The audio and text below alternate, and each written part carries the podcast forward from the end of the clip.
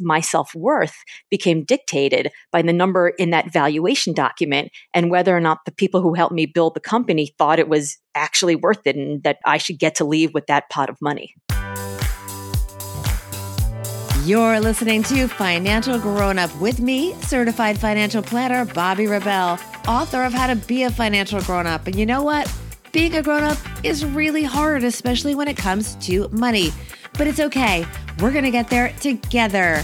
I'm going to bring you one money story from a financial grown up, one lesson, and then my take on how you can make it your own.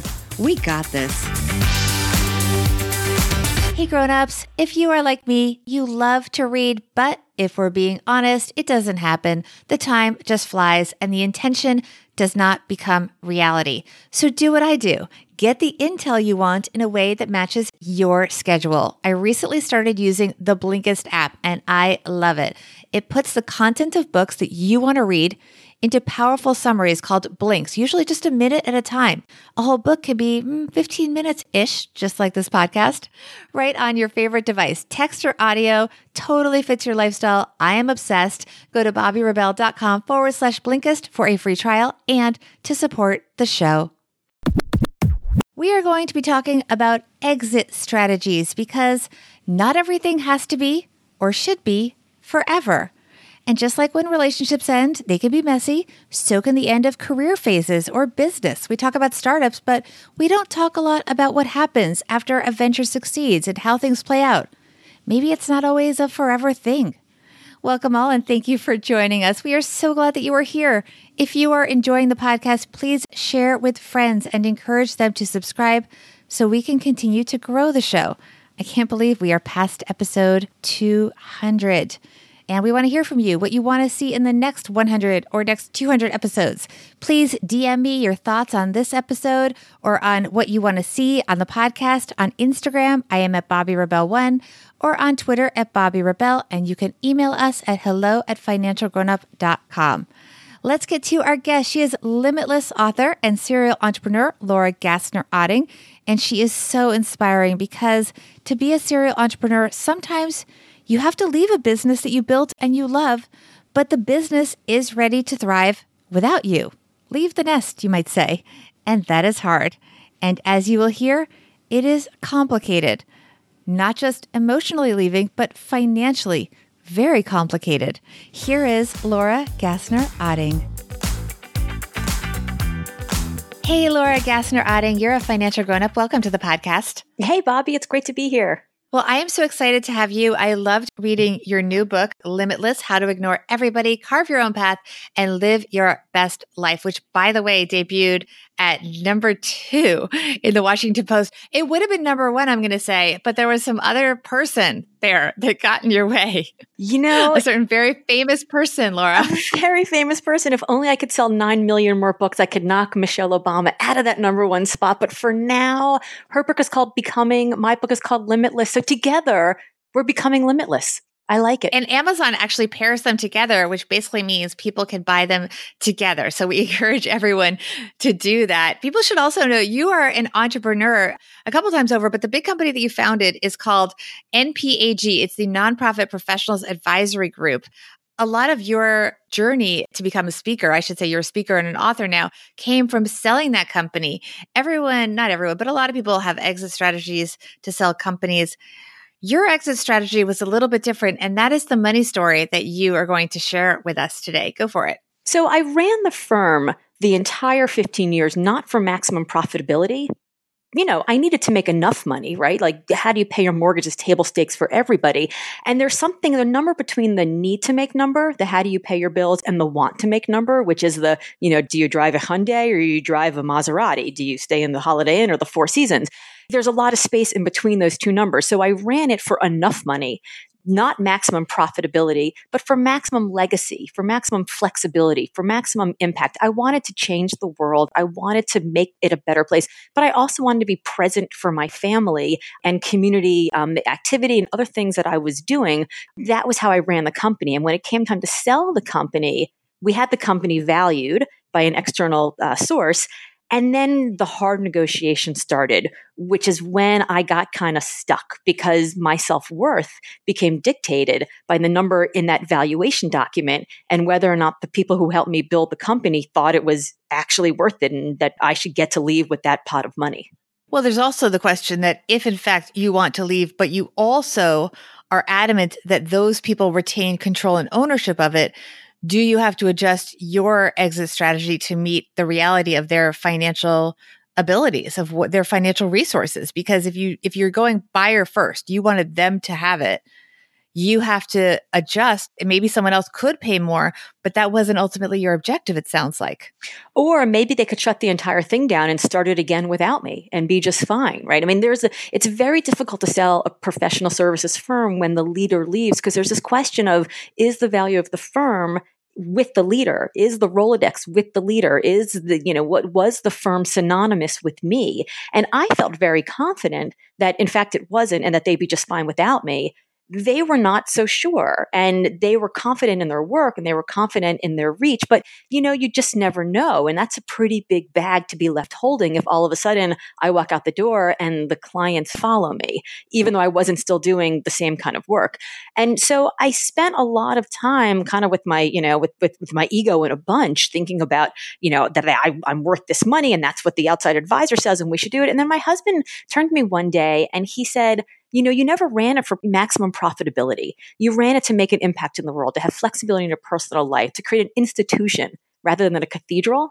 And he helped me understand that that was the difference between the need and the want, that everything I've ever created as a serial entrepreneur has still existed to this day, 25 years later. And I'm really proud of that.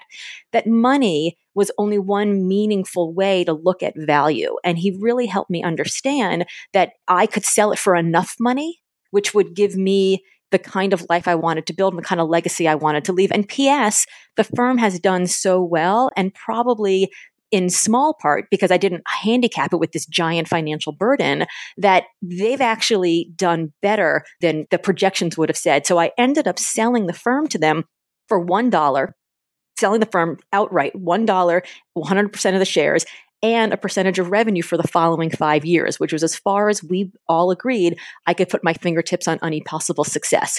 And that percentage of revenue will, in fact, it's on pace four years into the five years to outpace the number that that valuation gave.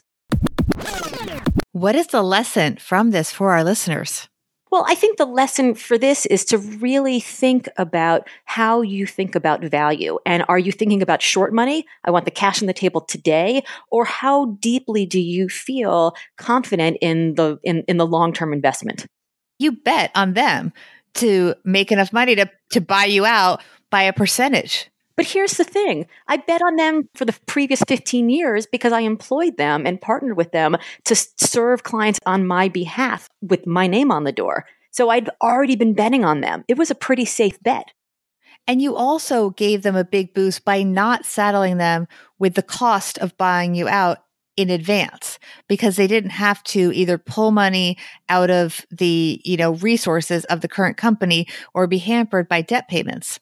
And I took a risk on them. They took a risk on me. We were very clear in the writing up of the exit strategy that, you know, if I'm out there and I'm bad mouthing or if I'm, if I'm supporting other search firms or I'm doing things that are going to get in the way of their success, then the, the agreement is null and void.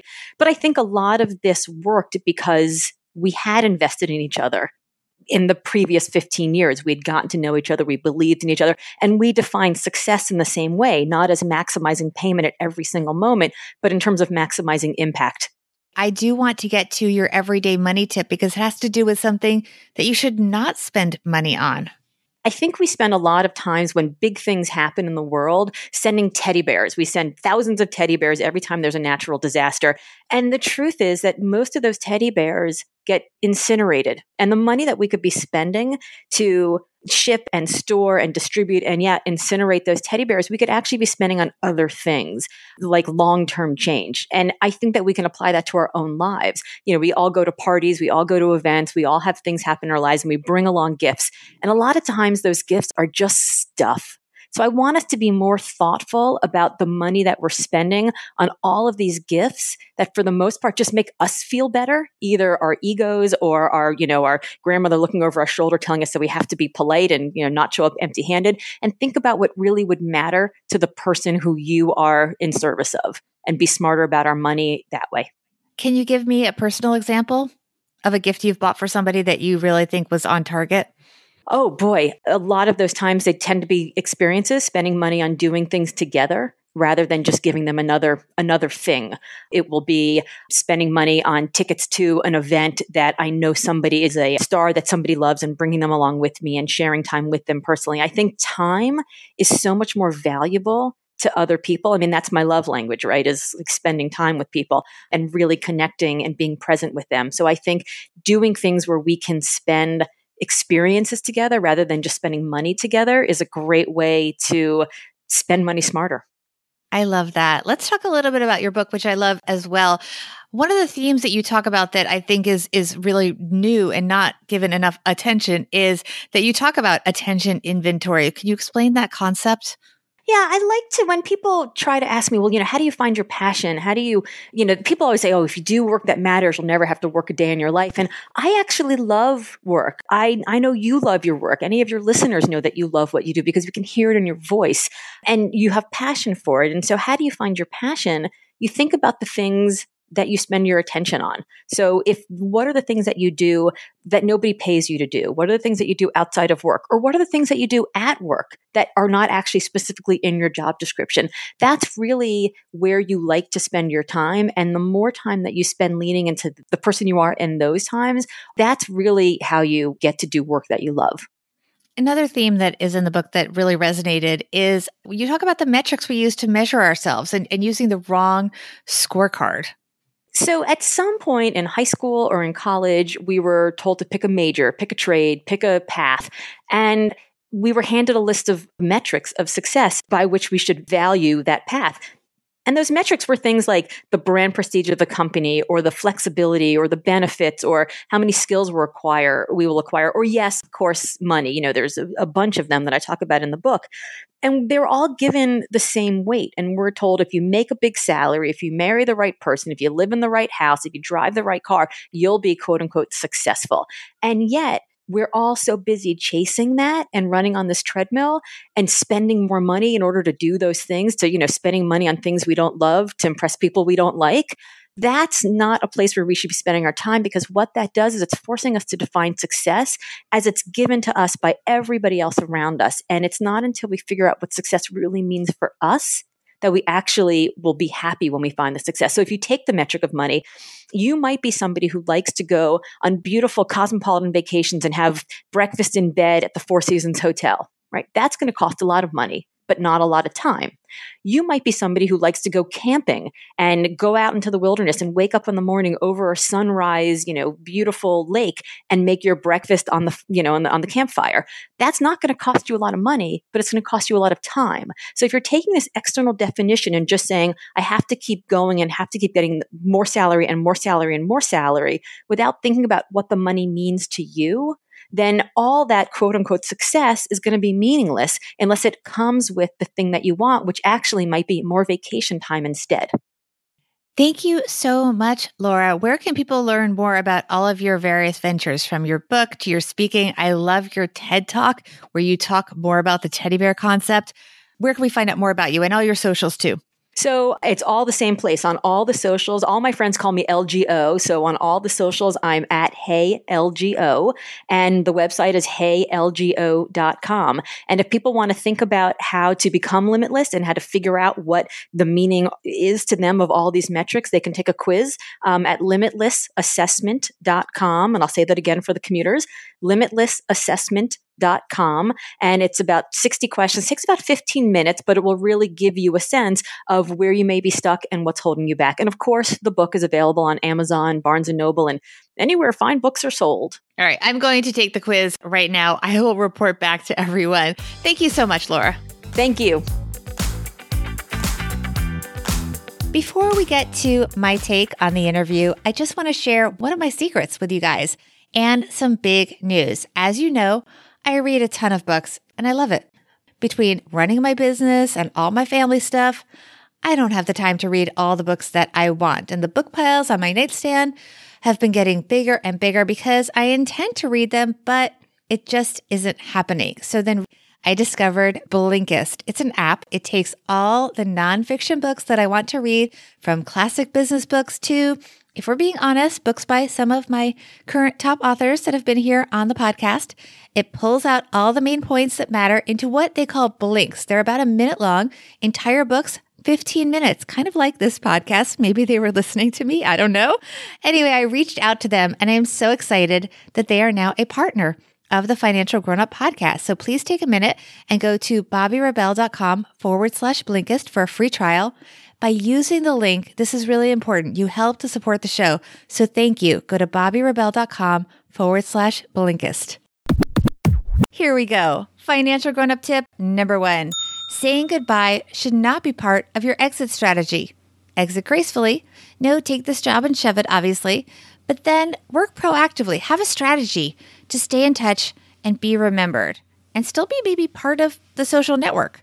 Stay connected to colleagues from all stages of your life. That could even include school and, of course, jobs, conferences, and so on. It's easier said than done, but try as much as you can. First of all, it's obviously just nice. Odds are you enjoy their company, but it's also smart business. That former colleague you connect with once a year may think of you for an interesting opportunity. So try to stay top of mind. This could even include being strategically active on social media. Financial grown up tip number two. If you want to send something, if something tough has happened to somebody, maybe they lost a loved one, maybe they've suffered in some way, reconsider sending stuff just to send stuff. And be aware that sometimes in this age where we don't want to have too much stuff, when you do send stuff, the recipients may feel obligated to keep it. So if you do want to send a thing, not everyone has time or wants to send experiences. Maybe consider things that are splurge items that will be used up. For example, a gift card a gift card for a nice restaurant so they can have a break from cooking, or a credit to a babysitting agency for a guilt free night out, or someone, maybe they had a home damage, say by a flood or some natural disaster or something like that.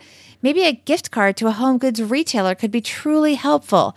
Something that they may not want to treat themselves to, or they may be stretched to afford that alleviates a financial burden.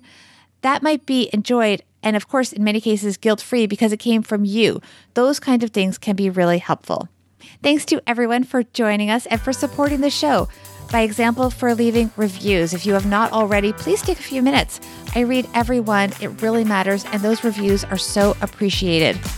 Big thanks to Laura Gassner Otting for helping us all get one step closer to being financial grown ups.